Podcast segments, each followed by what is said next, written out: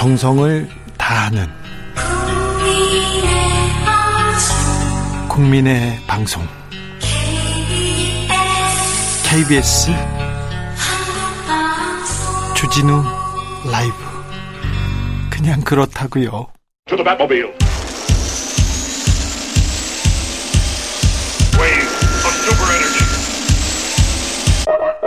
주 기자의 1분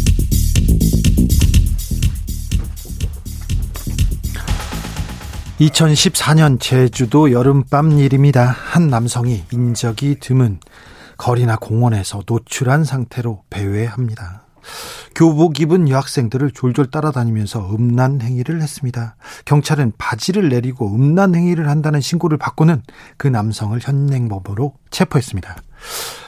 그는 산책하다가 힘들어서 앉아 있었다. 비슷한 옷차림을 한 사람이 있는데 나하고 착각한 것 같다면서 화를 냈습니다. 그의 운전기사가 와서는 이분이 누군지 아느냐? 어디서 감히 경찰이? 라면서 행패를 부리기도 했습니다. 이 변태 아저씨는 김수창 제주지검장이었습니다. 김 검사의 은밀한 사생활은 10여 개의 CCTV에 고스란히 찍혀 있었습니다. 하지만 검사는 경찰 수사는 믿을 수 없다고 했습니다. 기자회견도 열었어요. 확인되지 않은 의심으로 한 공직자의 인격이 말살되는 일이 벌어지고 있다. 이렇게 영상은 국가서로 보내졌습니다. 국가서에서도 변태 맞다. 이렇게 판단했습니다. 증거도 증인도 명확했습니다. 경찰은 기소 의견으로 검찰에 송치합니다. 죄를 지었으니 처벌하면 될 일입니다. 그런데 검사들은 검사를 어떻게 처리했을까요? 검찰은 갑자기 검찰 시민위원회를 꾸립니다. 사회적 관심이 큰 사건이니까 시민의 판단을 받아보겠다 이렇게 얘기했습니다. 시민위원회의 판단은 어땠을까요? 6개월 이상 정신과 치료가 필요하고 재범 위험성이 없다. 재범 위험성이 없다. 어떻게 알아요? 누가 알아요? 그리고 죄를 묻지 않을 테니 치료해라. 검찰은 시민위원회 공고를 받아들인다면서 기소유예 이렇게 검사는 죄 사함을 받았습니다. 얼마 후 대한변협은 김 검사의 변호사 등록을 허가했고요. 이 변태 검사는 전관예우 특혜를 누리면서 돈을 많이 벌었다고 합니다. 그래서 행복하게 살고 있다는 얘기입니다. 별장 성접대 김학의 전 법무부 차관 이 김 검사의 동영상 너무 또렷했어요. 저도 봤어요. 부리부리 김학이 너무 확실했습니다. 경찰 기소 의견으로 검찰 송치. 하지만 검찰은 얼굴이 확인이 안 된다면서 또 무혐의. 그때도 검사들은 검찰 시민위원회 꾸렸었습니다. 검찰이 조금만 법과 양심에 따랐다면 검사가 조금만 공정한 척이라도 했더라면 지금 검찰개혁 목소리가 나오진 않았을 텐데 그런 생각도 해봅니다. 지금은 민생 챙기고 일상 회복하기도 버거운 상황 아닙니까? 공수처가 고발 사주 사건을 심의위원회에 보낸다고 합니다. 저는 위원회만 나오면 좀 가슴이 철렁합니다. 검사가 고발장을 작성해 정치인한테 건네주고 고발해달라고 해 사주했다는 의혹입니다. 증거도 있고 증인도 있어요. 심지어 김웅 의원이 인정하기도 했고요. 검사는 그런데 수사를 피해서 입원했어요. 결국 공수, 공수처에서 송 검사 제대로 수사하지 못했습니다. 혹시 공수처가 손준성 검사와 김웅 의원을 봐주려고 하는 그런 위원회는 아니겠죠. 검사들이 검사를 처벌하지 않아서 출범한 공수처가 또 존재 이유를 부정하지는 않겠죠. 권력기관의 정치개입은 중대 범죄다. 매우 엄격하게 처벌해야 한다는 게 윤석열 당선인의 철학 아닙니까? 왜 지금도 검찰 얘기를 하냐고요? 왜 지금 검찰 개혁을 추진하냐고요? 모르겠다고요? 요 얘기도 일리가 있습니다. 이 얘기는 다음에 하겠습니다. 지금까지 주기자의 1분이었습니다.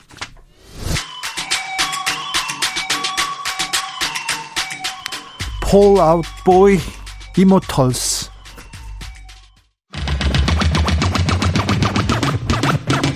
주진우 라이브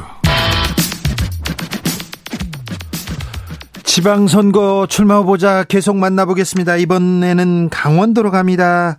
국민의힘 황상무, 김진태 2파전 후보는 모레 확정됩니다. 더불어민주당은 지금 이광재 의원이 강원지사로 출마할 거라고 하는데요. 어떻게 맞설 건지 한번 물어보겠습니다. 입당 4개월 차 정치 신입니다. KBS 앵커를 지내셨는데요. 황상무 국민의힘 강원지사 예비 후보 만나보겠습니다. 안녕하세요. 네, 안녕하십니까. 황상무입니다. 네. 출마의 변부터 여쭙겠습니다. 네, 어, 제가 어, 강원도에서 태어나서 강원도 사람으로 오랫동안 살다가 물론 이제 서울에서 살긴 했습니다만 강원도를 수도 없이 왔다 갔다 하면서 또 제 고향이고 어, 너무나 강원도가 한때 정말 동계올림픽을 하면서 꿈과 열정, 희망이 넘치는 고장이었다. 이렇게 얘기를 하다 했던 것이 언제인가 싶을 정도로 까마득하게 잊혀져서 안 되겠다. 강원도를 다시 역동의 땅, 희망의 땅, 어, 미래 기회의 땅, 그리고 살맛 나는 세상으로 좀 만들어봐야 되겠다 싶어서 강원도지사에 도전하게 됐습니다. 그냥은 안 되겠습니까? 그런데 저기 지금 정치권에 들어오신 지 얼마나 되셨죠? 음, 뭐 잘 아시다시피 이제 5개월 됐죠. 작년 네. 12월에 어, 저 입당을 했으니까. 입당을 네. 하고 선거를 치르고 이렇게 아 5개월 됐는데 이거 행정 네네. 네. 이게 도지사 네. 이거는 굉장히 큰일 아닙니까? 자, 그 무슨 얘기인가 하면 도지사 행정이라고 하는 것이 정치 경험이 많다고 해가지고 행정을 잘하는 건 아니에요. 그럼 네. 제가 그동안 어, 밖에서 뭘 했느냐? 30년 언론인 생활을 했고 어, 언론인이라는 것은 뭐 우리 저 주 기자님도 잘 아시지만은 사회 각 부분 모든 부분을 다 들여다볼 수 있습니다. 네. 그 경험이 결코 간단한 경험이 아니고 또 저는 회사를 그만두고 나서 IT 첨단 우리나라 최첨단 IT 기업에서 어, 디지털 플랫폼에 쌓인 빅데이터를 가지고 빅데이터 산업 4차 산업의 소위 총괄라고 할 수 있는 그 사업을 했습니다. CEO로서 어, 직접 조직을 만들었고 어 그 수익 모델을 만들어서 돈을 버는 그런 사업을 했었고 어 그 경험은 어, 일반 정치 경험이나 행정 경험보다도 훨씬 더 저는 어, 많이 있을 수 있다고 봐요. 정치 10년 했다고 해서 행정 잘할 수 있는 거 아닙니다. 네. 어, 경 기업에서 조직을 만들어서 직접 돈을 벌어보는 그 경험 이것이 행정의 접목이 되면 다른 누구보다도 훨씬 더 행정 조직을 쇄신해서 효율적으로 또 저비용으로 또 아주 유기적으로 잘 만들 수 있다고 생각을 하고 또 강원도 곳곳에 대해서 어, 저는 뭐 정말 애정과 관심을 갖고 많이 연구하고 많이 어, 준비하고 또 비전을 갖고 있기 때문에 어, 다른 누구보다도 오히려 정치권에 오래 있었던 사람들보다도 어, 제가 정치 신이라고 하는 것이 뒤집어 보면 기존 정치에 오염되지 않았다. 그 우리가 정치하면 사람들이 우리나라 사람들이 대부분 혐오증을 많이 갖고 있습니다. 왜? 뒤로 뭐 야합하거나 타협하거나 또는 편가르기하고 네. 어, 이간질하고 싸우고 그런 거 안 하기 때문에 오히려 신선한 감각과 깨끗한 정치를 할 수 있고 또 제가 가지고 쌓아온 어, 언론에서의 경험 또 기업 CEO로서의 경험 또 하나 어, 새 정부에 탄생하는 어, 윤석열 당선인과 국정 철학을 제가 깊이 공유할 수 있는 기회가 있었기 때문에 네. 누구보다도 중앙 정부와 에, 지방 정부가 긴밀하게 유대 협력을 하면 어, 다른 누구보다도 훨씬 더 강원도 발전을 앞당길 수 있다. 그래서 새로운 시대 새 인물로 제가 적합하다 이렇게 생각을 합니다. 알겠습니다. 윤석열 후 당선인 얘기 나왔으니까 후보 네. 시절에 네. TV 토론 어, 교사였다면서요? 아, 그렇습니다. 그, 제가 이제 정치권에 들어온 계기도 저는 네. 사실은 이제 KBS를 그만두고, 어, 네. 어, 저 IT 기업에서, 어, 새로운 신사업을 만들어서 열심히 이제 어, 사업을 잘 하고 있었는데, 네. 당선인께서 직접, 어, 지금 세상을 좀 바꿔보자. 이렇게 네. 가다가 나라가 망한다. 어, 당신도 이 대열에 좀 뛰어들었으면 좋겠다. 제가 평소에 해왔던 말이 많이 있어요. 뭐냐면 저는 터필리즘 하면 나라가 망한다는 책을 제가 2012년도에 썼습니다. 특파원 경험을 끝내고 나서. 예. 그리고 특히 또 국민을 편가리기 위해서 내로남불을 하고 우리가 하는 것은 무조건 옳고 상대가 하는 것은 어떻게든 틀렸다. 이런 식으로 하면 그것도 나라가 반드시 망한다. 조선 후기 300년이 어, 그랬습니다. 임진나라이 끝나고 나서 끊임없이 당파 싸움하다가 결국은 우리가 나라가 망하지 않았습니까? 그래서 제가 그거에 대해서도 또 책을 한 권 쓰고 했 쓰고 했는데 당선인께서 와서 그런 걸 보셨는지 당신이 평소 했던 말인데 지금 우리나라 위기다. 그러니 나랑 같이 나라를 좀 바꿔보자 간곡하게 말씀을 하셔서 그래서 제가 다니던 회사를 그만두고 정치권에 뛰어드는 것이고요. 어, 그러고 나서는 당선인께서 그럼 제가 뭘 도와드렸으면 좋겠습니까 했더니만 TV 어, 토론이 굉장히 중요한데 이것을 와서 나랑 같이 좀 공부를 하면서 좀 도와달라. 그래서 총 21번의 TV 토론이 있었죠. 경선 과정에서 어, 무려 16번이 있었고 또 본선에서 5번이 있었는데 그 실무를 제가 총괄을 했습니다. 네. 그래서 가서 만나보니까 얘기해보니까 네. 윤석열은 어떤 사람입니까? 어떤 어... 정치인입니까? 네, 뭐 밖으로 알려진 것과 또 실제로 보는 것이 차이가 있을 수도 있지만 네. 또 있는 그대로를 보면 굉장히 어, 뭐라 그럴까 아주 담대하고 어, 용기 있는 분이에요. 어, 그 뭐 우리가 잘 알려진 말이 있지 않습니까? 어, 나는 사람에게 충성하지 않는다. 그 얘기가 뭐냐면 그만큼 용기가 있는 사람입니다. 용기가요? 그 예. 네. 그 검사 시절에 살아있는 권력, 네. 전직 권력 그 박근혜 대통령하고도 정면으로 맞섰었고 또 네. 문재인 대통령하고도 정면으로 맞섰지 않습니까? 네. 공무원이 그렇게 대통령과 맞설 수 있다는 건 사실은 아무나 할 수 있는 게 아니거든요. 예. 그런데 제가 가서 이제 쭉 사적인 대화를 많이 하다 보니까 그런 힘이 어디서 나왔는가 하면 어려서부터 집안에서부터 나왔어요. 보니까 아버지 어머니가 어, 아들한테 정말 많은 힘을 불어넣어 주면서 네가 할 수 있는 거 다 해도 된다. 얼마든지. 그렇다고 비뚤어진 게 아니었거든요. 공부 열심히 해서 바른 길을 가는데 할 수 있는 그런 호연지기를 키우다 보니까 이미 대학 다닐 때부터 그 주변 친구들과 선후배들이 그런 얘기를 많이 했다고 그래요. 야, 저 윤석열은 보통 사람이 아니다. 저 나라를 맡을 사람이다. 그런 얘기를 어려서부터 많이 듣고 자란 것 같아요. 그러다 보니까 네. 정말 그야말로 아주 담대한 용기가 있는 그런 사람이고 또 하나 네. 또 하나 굉장히 아는 것이 많아요. 제가 깜짝 놀랐습니다. 지식의 깊이가 엄청나게 풍부하고 그러다 보니까 말씀이 좀 많죠. 네. 뭐 그렇습니다. 네. 말이 맞는 거는 알겠는데 지식의 네. 깊이가 있는 거는 저는 잘 모르겠던데요. 어, 그리고 어, 그렇지 않습니다. 그, 왜냐면 네.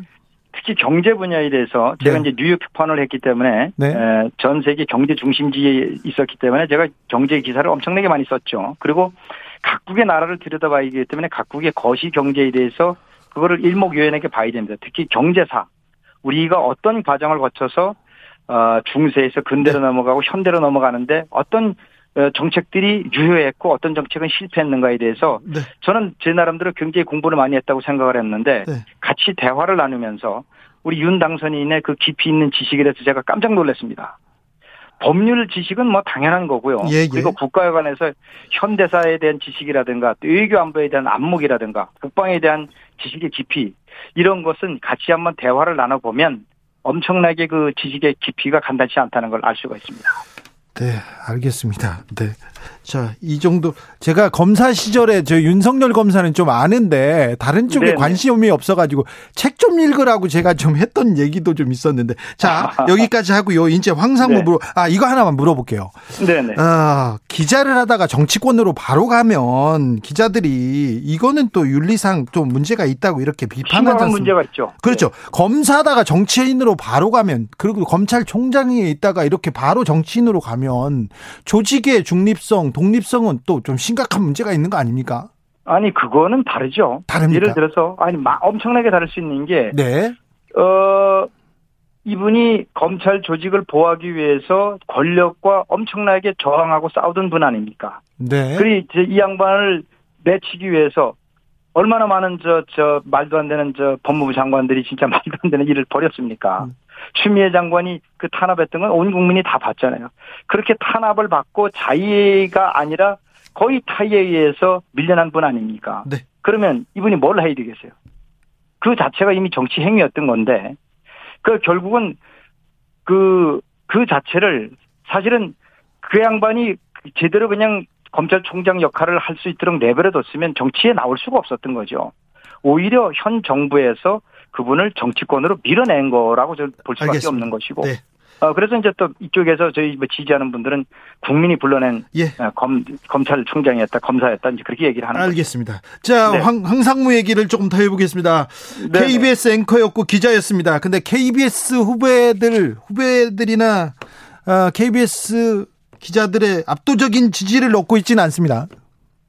왜, 그러, 어, 왜 그렇죠? 아시지만 네. KBS는 잘, 잘 아실 거예요. KBS의 아, 그 안에 노조가 있고 막 많은 세력들이 있어요. 그죠? 노, 조도 많습니다. 아, 노조도 어, 노조도 저 몇 개가 있고 네. 특히 이제 젊은 기자들하고의 어, 이견이 많이 다를 수가 있어요. 그런데 네. 이런 겁니다. 뭐냐면 저는 어, 한국 현대사에 대해서 굉장히 저는 자부심과 긍지를 갖고 있는 사람입니다. 네. 아, 어, 그거는 이제 제가 특, 특히 특파원 경험을 해보고 전 세계 50여 개국을 돌아다녀 보면 그런 걸 특히 저, 더, 저는 더 느낍니다. 특히 자유민주주의와 시장 경제에 대해서 확고한 저는 인식을 갖고 있고 또 한미 동맹의 중요성에 대해서도 저는 아주 그 확고한 인식을 갖고 있습니다. 그리고 한국 현대사에 대해서 많은 부분이 많은 분들이 비판을 합니다만 저는 비판은 받을 소지도 있지만 그러나 이 정도 한국 현대사는 굉장히 자랑스러운 성취의 역사다라고 생각을 하는데 네네. 그 부분에 대해서 저랑 생각이 다른 젊은 기자들도 많이 있어요. 그러니까 제가 하는 멘트에 대해서 어 저분은 뭔가 다른 의도를 갖고 얘기를 하는 게 아닌가 생각들을 해가지고 자꾸 저를 뭐 비판하는 젊은 기자들도 있었는데 저는 그렇지는 않습니다. 왜냐하면 제가 2018년 4월 13일 날 마지막 KBS를 떠나면서 9시 뉴스를 떠나면서 closing 멘트를 한 게 있어요. 제가 이렇게 얘기를 했습니다. 저는 말의 생명력을 믿고 말이라고 하는 것은 죽어가는 영혼도 살리지만 또 멀쩡한 영, 심령도 파괴합니다. 그만큼 말에는 생명력이 있고 저는 이 말의 생명력을 믿고 우리 사회의 화합과 용서와 통합을 강조했고 미래로 나가자고 역설했다. 그런데 그 말이 많이 부족했기 때문에 참 미안하게 생각한다. 또 하나 제 말로 인해서 상처를 받은 분들이 있다면 네. 용서를 구합니다. 하고 제가 떠났어요. 예. 저는 늘 그런 입장에서 얘기를 쭉 해왔습니다. 그런데 네. 그 말이 혹시 거슬렸을 수도 있었을 거예요. 네. 그런데 네. 저는 그래서 어, 사과도 하고 떠나기도 했는데 저는 제가 그런 말을 해왔다는 것에 대해서 굉장히 자부심을 느끼고 또 하나 공영방송 국가기관방송 앵커면 당연히 국민 통합과 미래로의 전진 과거 들추기 그만하고 앞으로 우리가 더 나가자. 그리고 우리 사회 소중한 가치를 발굴해서 그걸로 해서 단합을 해야지 왜 늘 진영을 편가르고 네. 우리만 옳고 당신들은 어떻게든 틀렸다. 후보님. 이런 편가르기 싸움 하느냐. 제가 알겠습니다. 거기에 대해서 질타를 좀 많이 했죠. 앵커 출신이어서 한마디 시키면 또 하나 하면서 계속 길어서 자 짧게 몇 가지만 물어보겠습니다. 네 네네. 네, 네. 네. 네. 자 정치권 호락호락하지 않습니다. 황상무 어, 나올 공천 받았어요. 강원지사 동천 받았는데 갑자기 갑자기 김진태 후보가 뭐 단식하겠다 뭐 일단 이거 뭐 문제가 있다고 하니까 어 사과해라 하더니 사과했더니 바로 또 이제 경선을 붙입니다. 이거 이거 좀 받아들이기 힘든 부분 아닙니까? 어, 저는 쿨하게 받아들였습니다. 그 사실은 그거는 이렇게 됐어요. 이제 잘 아시지만 공관위에서 어, 우리 이제 김진태 후보가 너무 극우 성향이고 네. 분열과 갈등을 촉발하는 발언들을 많이 했기 때문에 네.